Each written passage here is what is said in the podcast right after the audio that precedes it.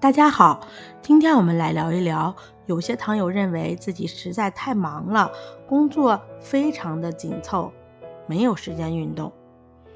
工作对每个人都很重要，是生命价值和人生价值的体现。但健康对每个人来说更重要，没有健康，您的工作目标也难以实现，人生的幸福感也会大打折扣。因此，无论您工作多忙，都要抽出时间来运动。您可以把运动的时间安排在上下班的途中，比如提前二十分钟出门，提前两站路下车。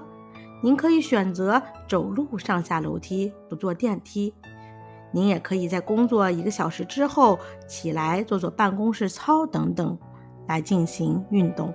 您明白了吗？关注我，了解更多的糖尿病知识。